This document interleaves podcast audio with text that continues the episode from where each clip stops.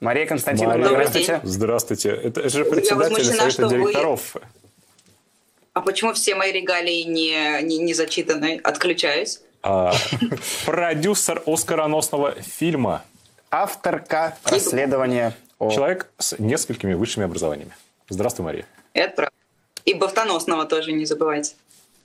Да, Маш, мы начнем. Давай с этой темы, связанной с а, акцией, которую ты, в частности, анонсировала, и там наша команда, которая сейчас пытается э, организовать, история с требованием санкций против семьи Иванова-Манилович. Э, расскажи вкратце замысел этой идеи. Это довольно новая и для нас тоже, как для международной организации, э, акция. Что в планах, что мы хотим сделать, какой результат мы рассчитываем получить? Мы хотим встретиться в символическом месте. Э, место на самом деле имеет исключительно символическую ценность, никакого более, около э, дома, в котором э, арендуют квартиру, в котором живет там часть семьи Манилович, Ивановых, Захаровых, да, там три есть варианта фамилии, и сказать свое нет, и сказать свое фи на тему того, что несмотря на 14 месяцев войны жулики продолжают себя чувствовать в Европе крайне комфортно.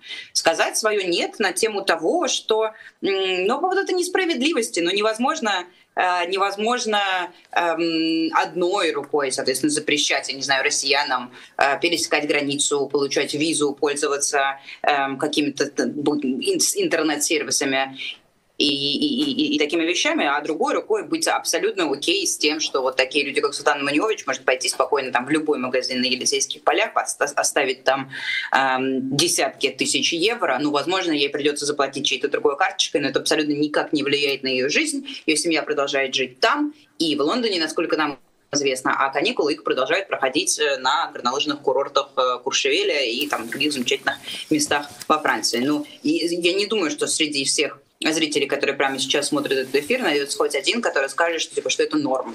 Ну, потому что это не норм. Э, так быть не должно. И э, все-таки находясь в э, правовом государстве, находясь там на территории Европейского Союза, где все-таки больше к таким, к таким вещам, э, как социальная справедливость, верховенство закона, больше все-таки веса ему уделено, я думаю, что нам получится сделать так, чтобы наш голос был услышан, и чтобы хотя бы вот эта дырка в законодательстве, которая позволяет таким семьям продолжать безнаказанно жить в Европе, пока их мужья в прямом смысле слова уничтожают Украину, бомбят э, и убивают тысячами людей, э, параллельно рассказывая что-то про денацификацию. Вот, вот так быть э, не должно. Давайте вы либо там, либо здесь. А что по поводу реакции? Ты видишь какие-то комментарии французских политиков, может быть, или людей, которые хотят выйти на этот митинг, помитинговать у дома Светланы Манилович? Что ты вообще ожидаешь от воскресенья? Я не вижу никаких а, политиков, которые это комментируют, в этом и проблема. Но на самом деле тред, э, который я написала, я сейчас, чтобы не быть голословной, зайду в Твиттер и посмотрю, сколько человек его увидело. Да? Там есть статистика, эм, скольким людям этот тред попался в ленте. И цифра это 6,5 миллионов человек, да, 6,5 миллионов аккаунтов. Эм, это очень-очень э, серьезные цифры, там, сопоставимые там, с нашими полноценными там, большими расследованиями или там, с предыдущим удачным трендом про дочку Карпатчикису Лаврова. И, э, собственно говоря, вот эти просмотры, эти ретвиты, лайки и комментарии должны в какой-то момент конвертироваться как раз в то, чтобы политики местные французские как-то это откомментировали. И, собственно говоря, мы просто ну, рановато еще ожидать, но я надеюсь, что общественное давление, которое мы вместе окажем, оно приведет к тому, что э, французские политики разных уровней или там какой-то от местного какого-то депутата, хоть до, знаю, до депутата, который представляет Францию в Европарламенте. Все их высказывания на эту тему очень нужны. И от них в первую очередь нужно добивать ответа на то, что они конкретно сделали для того, чтобы вот эти вот вымоченные в крови деньги российские не оказывались на территории Европейского Союза. Вот а, план такой. Я не знаю, что из этого получится. Мы не то чтобы э, когда когда-то такое делали, но есть, даже если десяток, два десятка человек придет туда, сфотографируется там с плакатами, э, напишет что-то в своих социальных сетях, это уже будет круто. У нас есть э, за плечами одна такая победа с Полиной Ковалевой, уже упомянутой пачерицы Лавровой, которая через две недели после э, вот аналогичного треда э, Великобритания объявила под санкции. Тут ситуация сложнее, потому что Франция индивидуально ей сложнее принимать санкции, потому что в Евросоюзе, в отличие от Великобритании. Но тоже, я уверена, э, было бы желание, была бы политическая воля, все должно включиться. Мария, позволь напоследок вопрос уже не касательно конкретно Маниович, а в целом такой касты людей, как жены российских ну, военачальников, олигархов, э, депутатов, они довольно редко и неохотно их включают в санкционные списки. Какая твоя позиция? Ну и в целом, наверное, тебе как председателя ACF, мы председатель Совета ветеров ACF, можно спросить э, относительно позиции в целом нашей организации, которая лоббирует в том числе и санкции, жены, дети, родственники российских чиновников, российской элиты политической, и они должны быть под санкциями, или это каждый случай особенно, или какая-то другая позиция у тебя?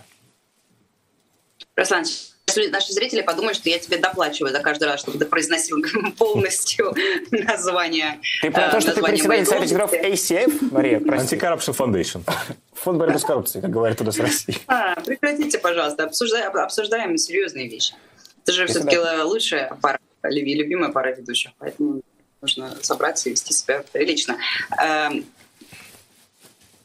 В чем был вопрос? А, вопрос про этих жен, которые э, избегают а, сейчас да. санкций. Извините, пожалуйста, да, да, да, да. Отвлеклась. Ну, слушайте, каждый, каждый э, случай надо рассматривать э, индивидуально.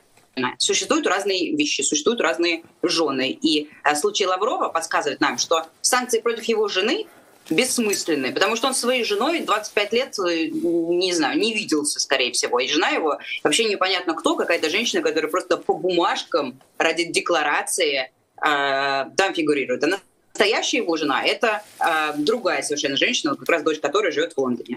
Поэтому не, недостаточно просто тупо вносить каждую жену, каждого члена семьи в этот список. Надо смотреть индивидуально каждый, каждый случай. В случае с Маньевич все то же самое. Если мы вносим формально жен, то у Тимура Иванова больше нету жены, потому что они стратегически развелись в, уже там через полгода после начала войны. А надо смотреть де-факто на каждого конкретного человека. Вот да, несмотря на то, что они со, Светла... то, что они с Ивановым развелись в августе месяце, деньги-то у нее не, а, какие-то новые не появились, и лотерею она неожиданно не, не, не выиграла и не завела дома золотую антилопу, которая ей э, эти деньги предоставляла. Деньги у него по-прежнему Тимур Иванова. Э, единственный источник ее дохода, то, на что она покупает все эти свои цацкие шубы и все прочее, то, на что она снимает квартиру э, своим детям везде, где ей нужно, то, на что она снимает свои виллы и все остальное, это деньги и Тимур Иванова. На чем Тимур Иванов зарабатывает деньги? На взятках, которые ему платят подрядчики, которые сейчас восстанавливают да, эм, в Мариуполе э, жилье, да, которое сначала там, его стерли с лица земли, фактически полностью Мариуполь, там ничего не осталось. Они вот, блин, сейчас э, такие э, люди хорошие, построили полтора с половиной квартала, и теперь Путин туда ездит, и все должны говорить спасибо. Спасибо за то, что им эти полтора квартала построили. Вот эти же люди, эти подрядчики платят э, Тимуру Иванову взятки.